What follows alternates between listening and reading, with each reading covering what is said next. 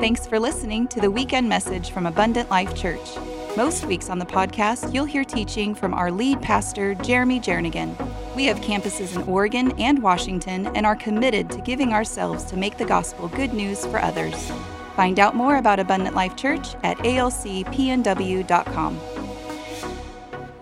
Welcome to a new year. It is so great to be with you guys. I don't know how 2019 ended for you. Uh, maybe it ended on a high note. Uh, maybe you're like, that was the greatest year ever, or maybe you are so grateful to hit reset, grateful for a new year. Uh, one of the things I love about Christmas is, you know, we have all these expectations. Uh, I love Christmas and I, I put a lot of hype into it, but it doesn't always deliver. And sometimes the higher expectations, the greater the fall, you know, when it, when it doesn't quite live up to it. And one of the things that I saw recently was a number of Christmas fails, you know, things that you thought were going to be great, didn't quite play out, and maybe you can relate with a few of these. Uh, have you ever got someone a gift and you realize they already had the gift?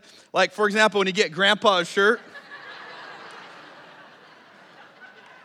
and then it dawns on you wait a minute, I think grandpa already has this shirt. And uh, I just think that's a great moment when you're opening that present. You're like, hey, that's cool. Uh, or like you think, hey, let's get our kids some cool new toy. Like, what's the newest thing out there? Like, I don't know, let's get them a drone. What could possibly go wrong with that, right? Yeah, that's that's not a good day when you when you had to figure out how to how to get her hair out of that one. Or some of you, you are the crazy ones. You decided, hey, we've got little kids, but let's travel for the holidays. That will be great. And so you got to experience something probably like this uh, in an airport. And I love all of that. And so I don't know how your 2019 ended, but we're so glad that you're here. I want to welcome you to Abundant Life Church. Uh, to those in the room with me, to those of you who are watching or listening online, if you got through uh, a YouTube channel, podcast, however you got here, we're so glad uh, that you are joining us today. My name is Jeremy, the lead pastor here. And uh, if you are new, uh, we're a church about giving ourselves to make the gospel good news for others. And we're so glad that you are part of it. hopefully, if you're with us, you got a journal. I want to encourage you to get that out. if you're kind of confused, series on the purpose of this. Uh, we encourage you to take notes. You'll see a spot. You can go to week one there uh, and encourage you to write down uh, things that we talked about today, verses that stand out to you, ideas that stand out to you. And this is a tool for you to reference later in your own journey with God as you uh, connect with God throughout the week. And hopefully you're in a life group, and we have a whole life group section in there as well. So if you go to week one, uh, you'll see a spot to write the title down. Today's title should get you all ready uh, is When Jesus Got Mad this will be a fun one. Uh, so you can write down the title. You can reference this later. You know that's the one we're talking about. And I want to point your attention to something. We added a new feature. It's it's new new year, new us. Uh, new feature of the journals. If you go to week one, in the bottom right, you'll see a new box that didn't exist in 2019 journals. Uh, but the box says, "Who did you meet today?" And let me explain this to you, because uh, you might be going, what's to do with that box? You may have noticed we tried a little experiment uh, in 2019. It worked shockingly well, but we thought, hey, instead of like a 15 second greeting time, let's up it to a minute so you can actually have a conversation with people around you.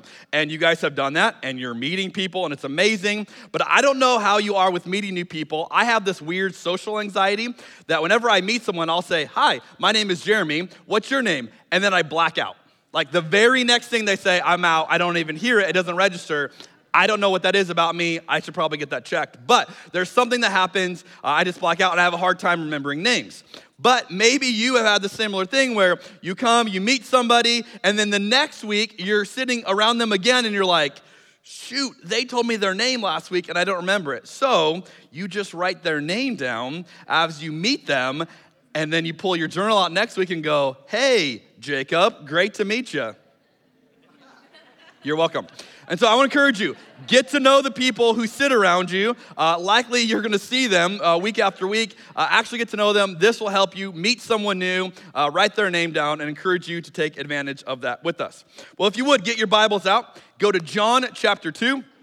We began John a couple months ago, and we have made it only to chapter two. Because uh, chapter one was so good, there's so much there. We're going to go a little quicker now uh, that we're into chapter two, but I encourage you to get your Bible out. If you've got a physical Bible with you, that would be awesome. Uh, it's in the New Testament. If you've got a Bible app, I encourage you to get that out as well. Uh, a little update for the new year I'm going to change the version that I read out of, uh, which will affect some of you, and some of you probably won't care or notice. Uh, but if you do notice and you do want to know, I have, I have have been reading out of the New International Version. I'm going to change that to the New Living Translation. And so if you want to read along in the version that we're going to use on the weekend, if you have a Bible app that's real easy, just go up to your app change your version, and you can uh, do that immediately. If you've got a physical Bible with you, that might be a little bit more of a challenge or maybe a decision that you have to make. If you have your a version you love it, that's fine. There's no need to change it. But if you want to have the version that we're going to read, uh, that's the version. Now, uh, I can give you a long answer to why do we do that, but here's what I would say: a couple of things. Number one the version I read out of uh, personally is the New Living Translation. I have for a number of years now. I love this version because it's incredibly easy to access. Uh, if you are new to the Bible, you haven't quite, you know, like read it, you're not quite familiar with it, it's very easy to understand what is being said. And even if you have read it and you, you pretty familiar. Uh, it's, it's still very uh, good translation. I have loved it. I think it's going to be great for us as a good entry point into what we use on the weekend. Uh, one of the things I did a number of years ago is I would change my Bible translation every year. And so I don't know if you've ever tried that, but uh, it can get you can get kind of in a rut where you you know the passage, you've read it, you know that version. And so for a while, every year I would just change the version, so I kept seeing it new, and that was really a good experience for me. And uh, for a number of years, I've landed on the New Living Translation. And so if you've never changed it, maybe now's a good time to to try something new and go, hey, I want to see it with with fresh eyes and and a fresh perspective, and and you can do that. Uh, if you want to know hey, what's the difference with NIV and NLT and all this? Uh, I'm going to record a YouTube video this week where I'll get into some of the nitty gritty of that. I don't think most of you care about the answer to that, so I'm not going to spend the time now. But if you're the one that you're like, hey, I want to know that, uh, log in around Wednesday to our YouTube channel. You'll see a video there, and I'll explain the difference of some of the translations and why uh, we're going to use the, the New Living Translation moving forward. And so I encourage you to do that. Also, uh, in case you are going, hey, this is the year, I'm going to read the Bible. That would be awesome. Uh, we have our own Bible reading plan that, that you can get for free. Uh, it, it, looks like this. Uh, we have a five uh, different bookmarks, and you put them in different books of the Bible, and you work your way through it. Uh, these are available for free in Starting Point. You can go uh, after service today if you want. This is what I use. I have loved it. We've developed this as a church. encourage you if, if you want to do that. that is a resource we'd love to make available for you. So please take advantage of that. All right, so we're getting into the Gospel of John. Uh, I want to give a little bit of recap in case you're new with us, or in case maybe the last couple months uh, we're a little bit hazy on uh, what is John doing here? What, what's this all about? Well, according to John, uh, he gives us two reasons uh, for writing this book. Number one, to see Jesus as he really is. Now, for John, that means two different things. That number one, that Jesus is the Messiah. And so, again, from a Jewish point of view, the one that we've been waiting for has arrived. It's the person of Jesus. So, everything we had hoped for, everything we had longed for, all that's fulfilled in Jesus. Number two is that Jesus is God. Like, it's not just like Jesus is a great teacher, he's a great prophet, he's a great leader. No, John wants to be very clear that when you see Jesus as he is, you will see that Jesus is God. Now, why? Why does this matter that we see this? Is it so our theology is better, so we sound smart, so we have good doctrine? No, John's really clear. It's that we would find life in him, that, that we would experience something different, that your day to day would change because you see Jesus for who Jesus really is. And that has been the experience in my life, and I pray that that is the experience in your life as well as we see Jesus in new ways throughout the gospel.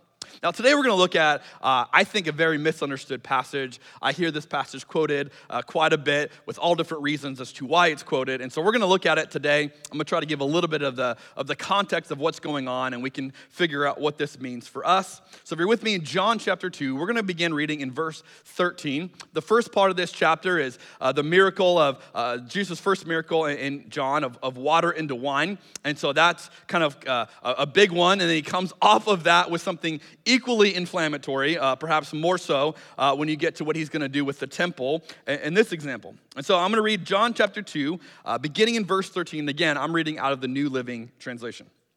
It says, It was nearly time for the Jewish Passover celebration, so Jesus went to Jerusalem. In the temple area, he saw merchants selling cattle, sheep, and doves for sacrifices. He also saw dealers at tables exchanging foreign money and this is where it gets good Jesus made a whip.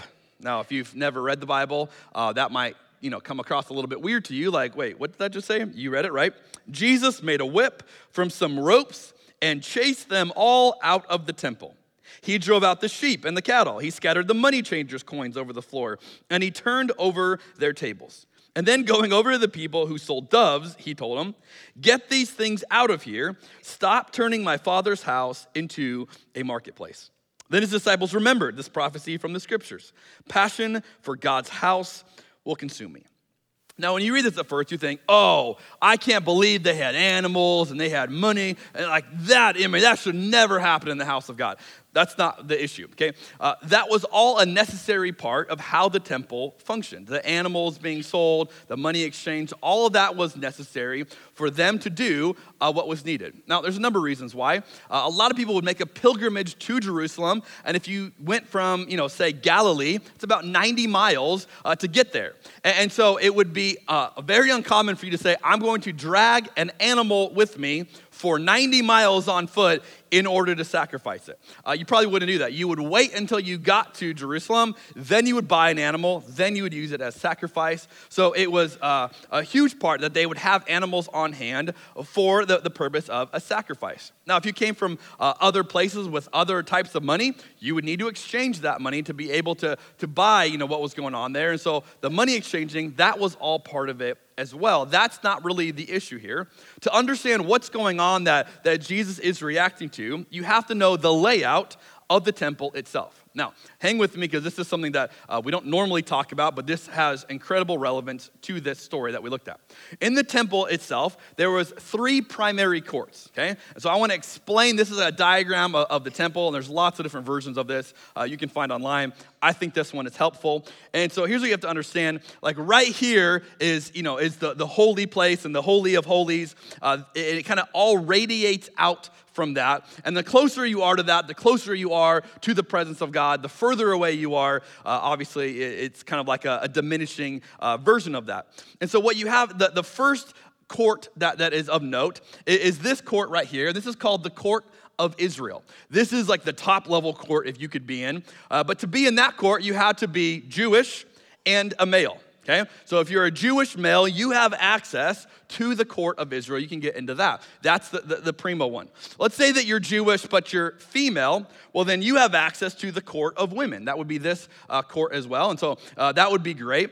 But what if you're not Jewish? And, and, and so you would be considered a Gentile, and they had a court for you called the court of Gentiles. And that would be all around this. And that was the biggest court. Now, again, if you were to zoom it out, you would see the edges of the court of, of Gentiles. But for our purposes, this is zoomed in.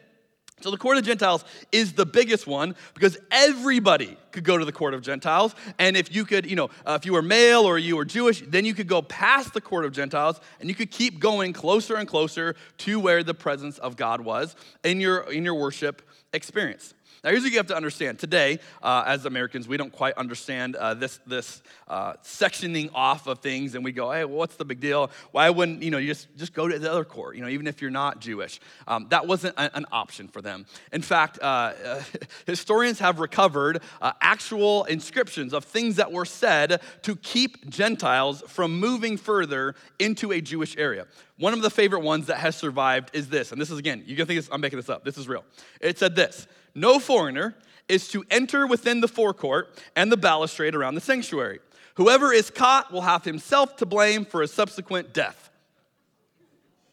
Not like a suggestion here, right? Like, oh, okay, cool. Well, I want to go further. You don't go further. If you're a Gentile, you only go to the court of Gentiles. You do not get to move further in. Otherwise, you're risking death, and there's a lot on the line there. So the Gentiles, those who were not Jewish, the only place that they had, if they were going to come and worship and they were going to have a time of prayer or all that, was this court of Gentiles.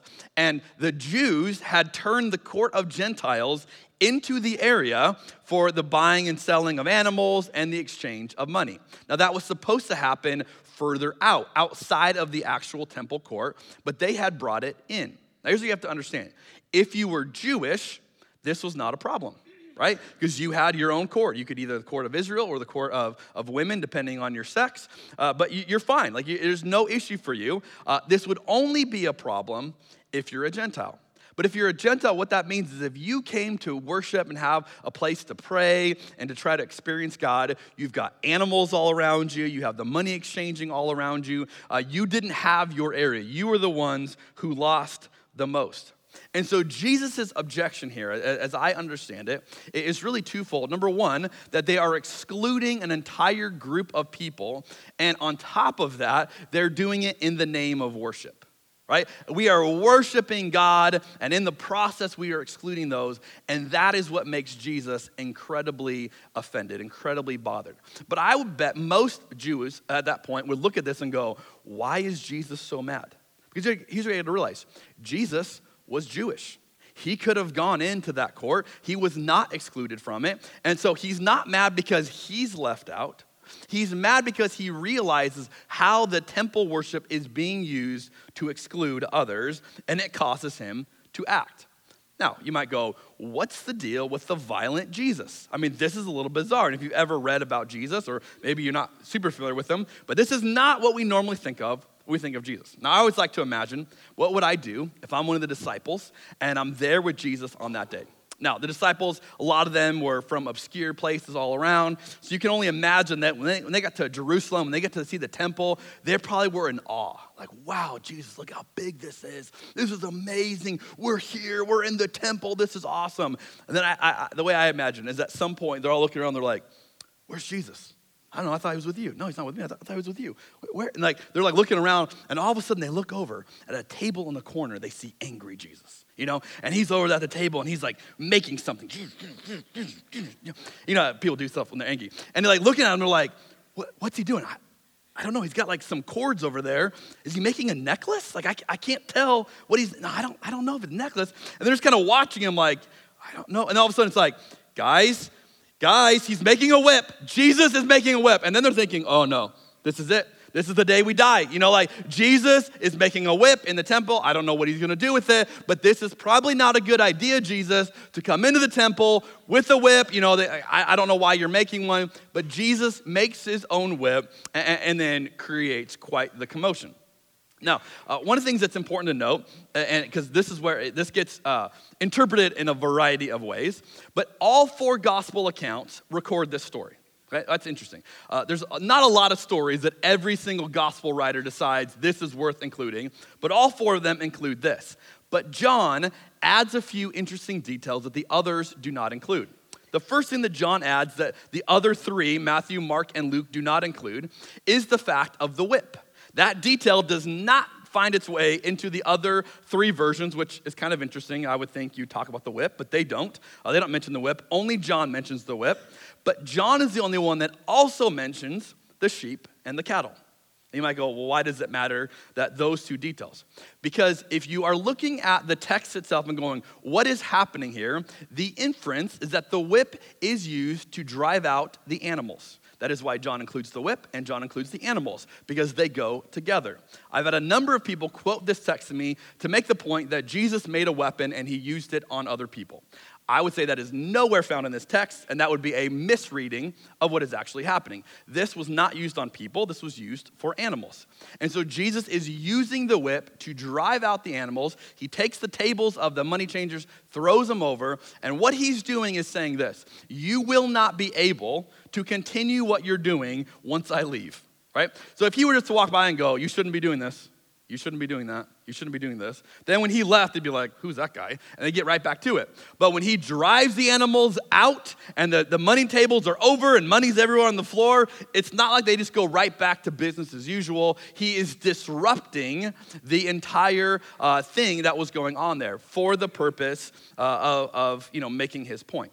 Now you might be going, well, what point is he making and, and what do we draw from it today? Well, as I was thinking about this, here's one of the takeaways that I had, and I encourage you to write this down.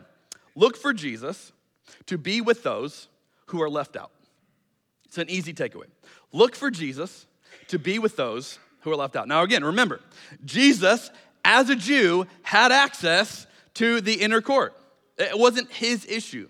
But Jesus is, is angry on behalf of others who are being excluded in the name of worship. Now, we might look at this as an anomaly and go, man, so glad we don't have a temple today. We don't have courts today, and that's great. But here's the reality, church, okay? And, and if, you're, uh, if you're a Christian today, I need you to feel some ownership in this. And if you're a guest with us and you're not Christian, you're off the hook, okay? But here's the deal if you're a Christian, here's what I want you to realize we do this same thing that they were doing. We can easily turn worship into what we want it to be about, into making us feel great, and, and inadvertently, maybe, we start to exclude other people. And in fact, one of the many issues of churches today is that churches can be notoriously insider focused. We get really good at making sure we get the worship that we want, everything is just the way we want it, and oh, yeah, we might exclude a few people in the process, but that's just to be expected. No, I think we need to look for Jesus to be with those who are left out which is why, as a church, we want to do everything we can. We are constantly working hard to make sure we are not leaving people out. And we want to always be willing to change how we do what we do for the purpose of continually including others, especially when it comes to how we choose to worship. And I think that is why Jesus is so angry here, is because he's watching an entire system that was only serving the insiders and making sure they had worship just the way they wanted it, with no care or no thought for what it meant for everyone else. Now, Jesus goes in there and he does this. Now we get to get the reaction to that. So you can only imagine uh, Jesus is driving out the animals, he's flipping over the tables. What is everyone going to say to this? And the reaction is actually not what you would expect. Go to chapter 2, verse 18. It says, But the Jewish leaders demanded, What are you doing?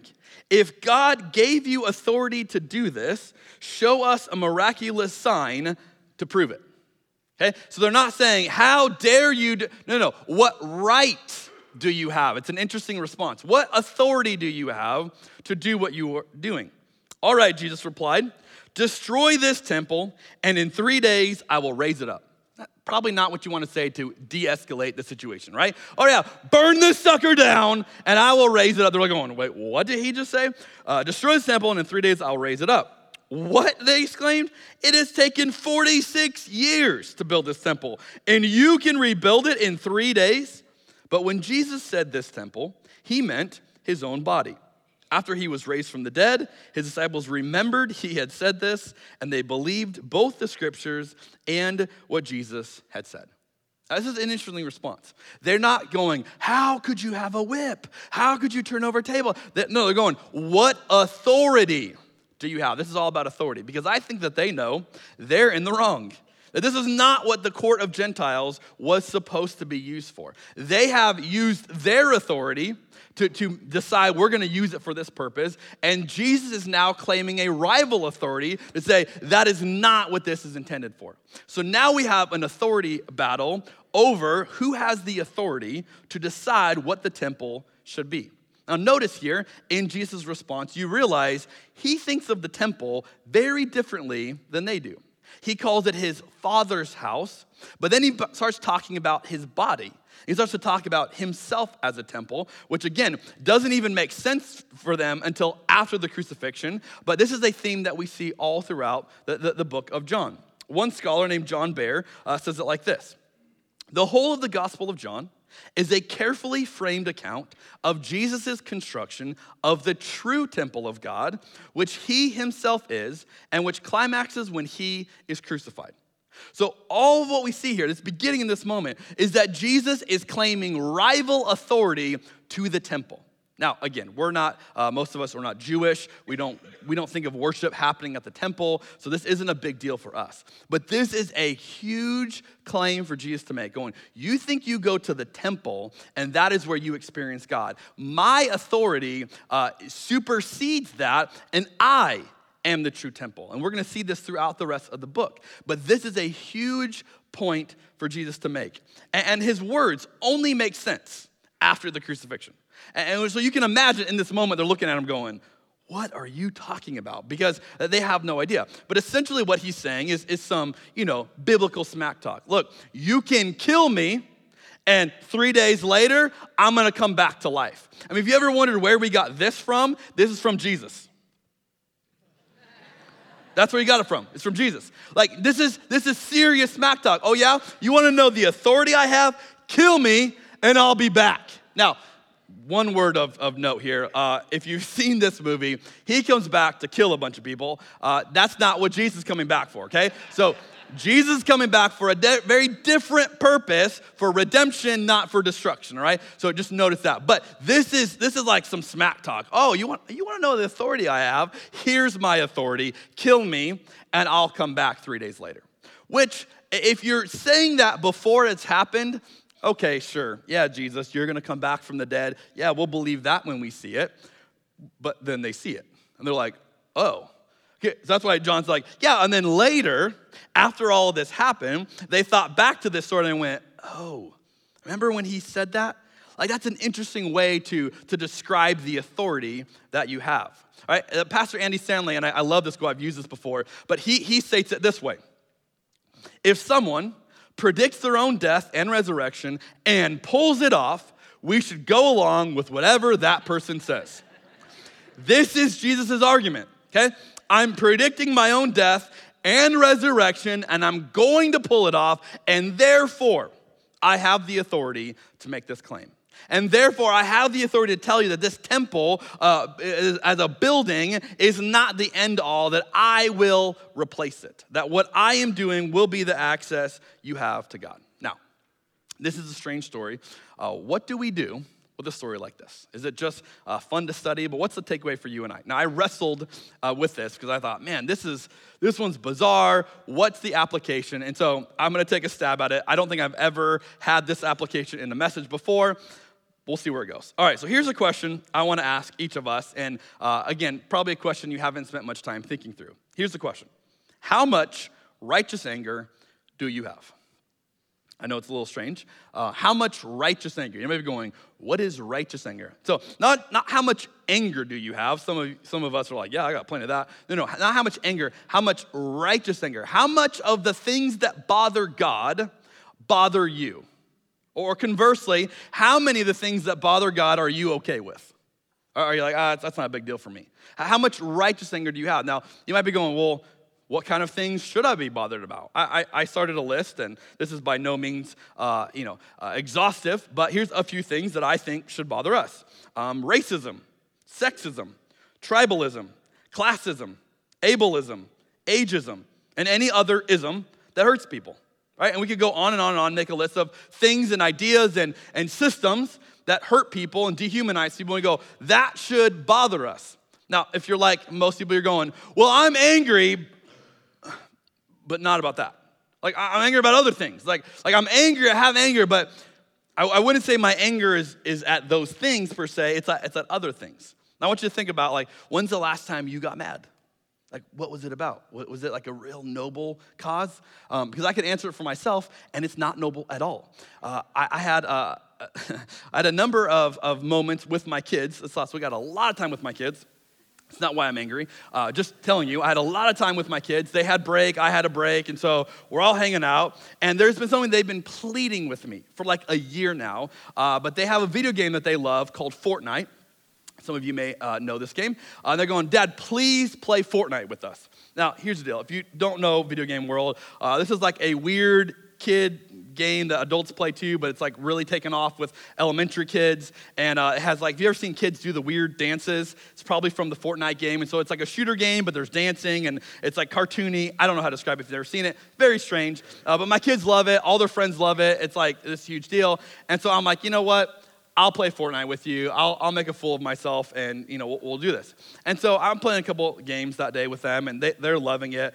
And I'm getting a little agitated because I'm not good at it. And, you know, I'm getting uh, probably killed by little elementary school kids all around the country. and it bothers me. But uh, one of the games uh, we were playing duos. And so it was my 11 year old and I. And, uh, and so it's, you know, teams of two and it's 100 people you know, per game. And, and so we're doing this, and I kid you not, on the first day of this, my 11 year old and I win a match. Now, to understand how we won it, he had 19 kills in the match, and I didn't die, which was my contribution to our team. And so, literally, I just ran behind him and just followed him, and he, you know, did all the work. And I was like, okay, this is fine, you know. But what really agitated me was that, and again, if you've never played Fortnite, this won't make sense. But uh, because it's kind of, it's, it's like a weird kid-friendly shooter game. And so if you get hit, you get knocked down, and you crawl around for a little bit, hoping that one of your teammates will revive you which is a strange thing, you know. And so I get knocked down, of course. Uh, you know, my 11 year old is, is, is, good. And then what the real moment that I had to go, what's happening is he picked me up on his shoulders and he carried me to safety. As a dad, this is a humbling moment to have your 11 year old carry you to safety in a video game because you can't hang, you know? And it was like all these emotions I'm going through. A couple games later, my nine year old carried me. And it's just like, okay, I can't handle this. This makes me a little bit angry. But here's the deal that's not the anger that God wants to use in my life. This is not what we're talking about, okay? Now, here's how you can know. Here's uh, uh something I would encourage you to do this week. Let, us say that you've got some anger, and as soon as I talk about anger, you're like, oh yeah, I got it. it. It's there. I would encourage you to spend time this week telling Jesus what you're angry about. Seriously, like you have a conversation with Jesus, you go, all right, Jesus, here, here's the deal. This is what I'm angry about, and explain it in detail to Jesus. I think one of two things will happen. Number one, in the explaining of your anger to Jesus, you may realize, I don't think I should be angry about this. I, you know, as I'm saying this to you, it doesn't sound like it's worth being that angry about. And I'm getting the perspective now as I'm telling it to you that I probably shouldn't be that angry. Or the second thing is you might go, No, I think this bothers Jesus as well. But here's what I want you to do. If, you, if that's where you land, ask Jesus to speak into it. Hey, Jesus, what do you want me to do with my anger? How, how, should I handle this? What, what should I do about this? See, the reason why we're often uncomfortable talking about anger is most examples we see of it are not healthy because we don't usually think to bring Jesus into it. We think, no, I'm going to handle anger on my own. And yeah, Jesus, he doesn't know about anger. But we just read a story that Jesus seems to know about anger and, and seems pretty good at expressing his anger in a healthy and productive way. Now, here's something to know as you're processing through this is that even righteous anger can inspire unrighteous behavior. Okay? So even if you say, no, this cause is just, I, I am absolutely justified for it, if you don't look like Jesus in your anger, you're doing it wrong. Period. And so even if you're going, this is worth being angry about, great, you still have to handle it like Jesus would. And so, if Jesus were to go in and he were to use the whip on people and all, you'd go, wow, that's a very different story. That's not what he's doing, right? He's controlling it, he's using it. He, you have to figure out how do I have a Jesus looking response to this anger, even if the anger is a righteous anger. I love the way that one pastor explains this, and I think she's spot on. Uh, April Fiet says it like this I do believe that righteous indignation is a thing, righteous anger is a thing, but I also believe we are often terrible judges of our own anger. I think she is spot on. This really is a thing, right? We find it in Jesus. It's a thing that I think we should talk about, but we are not good at it. And we are so quick to think, whatever makes me mad, I'm justified with. And so we, we fight all kinds of stupid battles in the name of Jesus, and we think, no, this is, it's not. I, think we are really bad at it, but I also think it's worth talking about. We need to always look like Jesus, even when we're angry. And I want you to notice and, and keep track of this Jesus wasn't angry often. So if that is your default, that's your go to uh, posture, you probably need to work on that because Jesus wasn't angry often. Uh, and, and, what we also learn here, and you find this throughout the New Testament, is that the, the, the writers were very clear to help us understand that our real enemy is never a person. Now, we're not good at this as Christians. We, we like to villainize, we like to scapegoat, but the real enemy is never a person, it's something beyond that person. Now, Paul explains this in Ephesians chapter 6. Paul says, For we're not fighting against flesh and blood enemies we're not, don't get confused. We're not fighting people, but against evil rulers and authorities of the unseen world, against mighty powers in this dark world, and against evil spirits in the heavenly places. See, what we like to go is, no, I'm mad at that person, and I'm gonna take it out on them. And, and, and the New Testament writers would be so clear no, no, no, you're, you're, you're missing it. That's not what your anger should be directed. There's something bigger than them. See, the real enemy is never a person. That is why Jesus is dealing with bigger things, is never aimed directly at a person.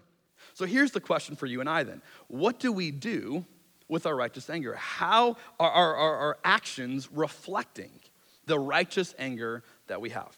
Now, that might be a little too hard of a question. Uh, break it down. How do your actions reflect your regular anger? Oh, well, we're good at that, right? Uh, imagine you go out to a restaurant and your server is incredibly rude, and you talk to the manager and they're incredibly rude, and the whole experience is awful. What do you do? Well, with that anger, you go online and you write a Yelp review or a Google review, or you let somebody know that that was bad and there's gonna be, you know, consequences for how you treated me at dinner. Okay? That's normal anger, and that's how our actions reflect it. So, how do our actions reflect righteous anger? hey, this is not the way it should be. This bothers Jesus, and I'm gonna let it bother me, and my actions will reflect that.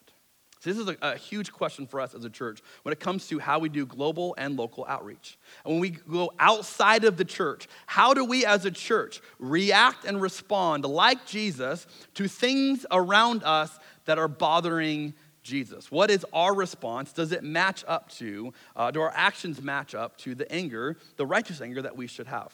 Well, one of the ways that we've processed through this is, is through an illustration. If you ever heard the history of mining, uh, of coal mining in particular, you may know that they use canaries in the mine uh, to measure the, the quality of the air because canaries are, are especially sensitive uh, to carbon monoxide and other toxic uh, you know, chemicals in the air. And, and, so they would get negatively affected by that before it would affect a human. And so coal miners would often have canaries in the mine. Now, again, I'm not making this up. You've maybe heard of this, but you can find old pictures of, of miners and canaries, and it went together. And the assumption was this as the canary goes, so go the miners right? And so this became an indicator for the rest of the people in the mine as the canary goes. So goes the miners. But the reality is, they probably didn't care that much about the canary. The canary was more of a means to an end. But here's one of the things that we've realized is we've been praying the last few years, going, God, how do we really focus our heart for those outside of the church? How do we really live this out? Is that God has revealed to us that there are canaries in society. There are people that are especially sensitive uh, to what happens in our culture, to what happens in the world. And when they are, are hurt, it is an indicator that the rest of the culture is going to follow suit. And when the canaries of society are doing well, it is an indicator that that culture and that society is doing well holistically. Now, this is why for us, we've decided hey, as we try to figure out what is the brand of our outreach, so how do we focus on what we're about when it comes to outside of these walls, we've created the image of a canary. And so you may have seen this. You're going to start seeing more of this. Uh, this is what we're basically saying. This is how we remind ourselves to care about people that society often doesn't care about. And you might be going, okay, well, like, specifically, what, what does this mean? Like, who are the canaries in society? There's two words that, as we prayed through this and processed through this, that have stood out to us that are helpful ways of understanding people who often fit into this canary model. And so the two words are vulnerable and displaced people. Okay? Those who are vulnerable, those who are displaced, are often the canaries of a culture. Now, we've even tried to, to, to whittle this down even more specifically of, of who would be groups of people included in these, uh, in these two categories. So, for vulnerable, we've recognized that would be the poor, it would be widows, it would be foster children, and it would be orphans, would be examples of, of vulnerable people that, again, are inherently susceptible uh, to, to, you know, dangers of this world unique to them that, that you and I might not suffer through the same way. Then there's also displaced people who are vulnerable, but the, the, the, the details of their uh, situation means that they're usually not uh, in their home. They're, they're not you know, at, at a home base. And so we would say this would include immigrants, refugees, those who have been or at risk of being trafficked for sex, and those living on the streets or in shelters. Now, again, this is not an exhaustive list, but this gives us something to tangibly say we could be a church to care about people like this that society says these people don't really matter, right? That we live in a world that goes, yeah, yeah, yeah, those are just always gonna be there. But we believe that as the canaries go, so goes society. And we wanna be a church that joins with Jesus and being bothered by systems that create canaries. And we're going to speak up for uh, anyone who's in these categories, and we're going to give opportunities for us to go, you know what? We're going to, to join with Jesus in caring for these people. And so, one of the things you can get if you go to Starting Point today, uh, we have these little cards, and on one side, it has a, a list of local outreach partners based on vulnerable and displaced people groups. If you want to know, hey, what, like, what organizations are we partnering with to do this? Well, we've been looking for people going, who is doing incredible work uh, to do this? We're going to join with them as a church. And if you flip it over, you see from a global point of view, what are trips and organizations around the world that are tackling some of these things? We're going to join with them. And I want to encourage you uh, to join us as we develop this heart in our church to go, we're going to care about canaries. We want to be a church who joins Jesus in those caring for those who are left out. And when the world says, yeah, I just don't think those people really matter much, I want us to be the church that says, no, they, they matter to us, and we will use our voice and we will use our righteous anger to look like Jesus, but to do everything we can for those who are left out. Let's pray together. Jesus, as we wrestle with this, as we process through things like anger that we know we're not necessarily good at, I pray that you would give us a perspective here that, that is beyond us, that we would be able to see the things that make us mad, whether or not they're worth being mad about. And that we would be able to have a conversation with you about the things that make us mad and invite your voice into shaping what we do with it. But more importantly, as a church, I pray that we would be bothered by the things that bother you. I pray that those who are left out, even if it doesn't personally immediately affect us, we would learn to care in profound ways for them. We would learn to use our voice, to use uh, what you have given us for their benefit. That you would literally change the communities around our campuses because uh, of our willingness to say yes to you, our willingness to partner with you. And I pray that we would get to see a little piece of heaven come to earth as we say uh, yes and agree to, to join you and whatever you want to do. And so, uh, God, we, we pray all this. We ask you to, to give us a boldness, ask you to give us wisdom, ask you to, to use ordinary people like us to, to make this earth, to make this culture and this society more of what you want it to be. We ask all this in Jesus' name. And all God's people said, Amen. Amen.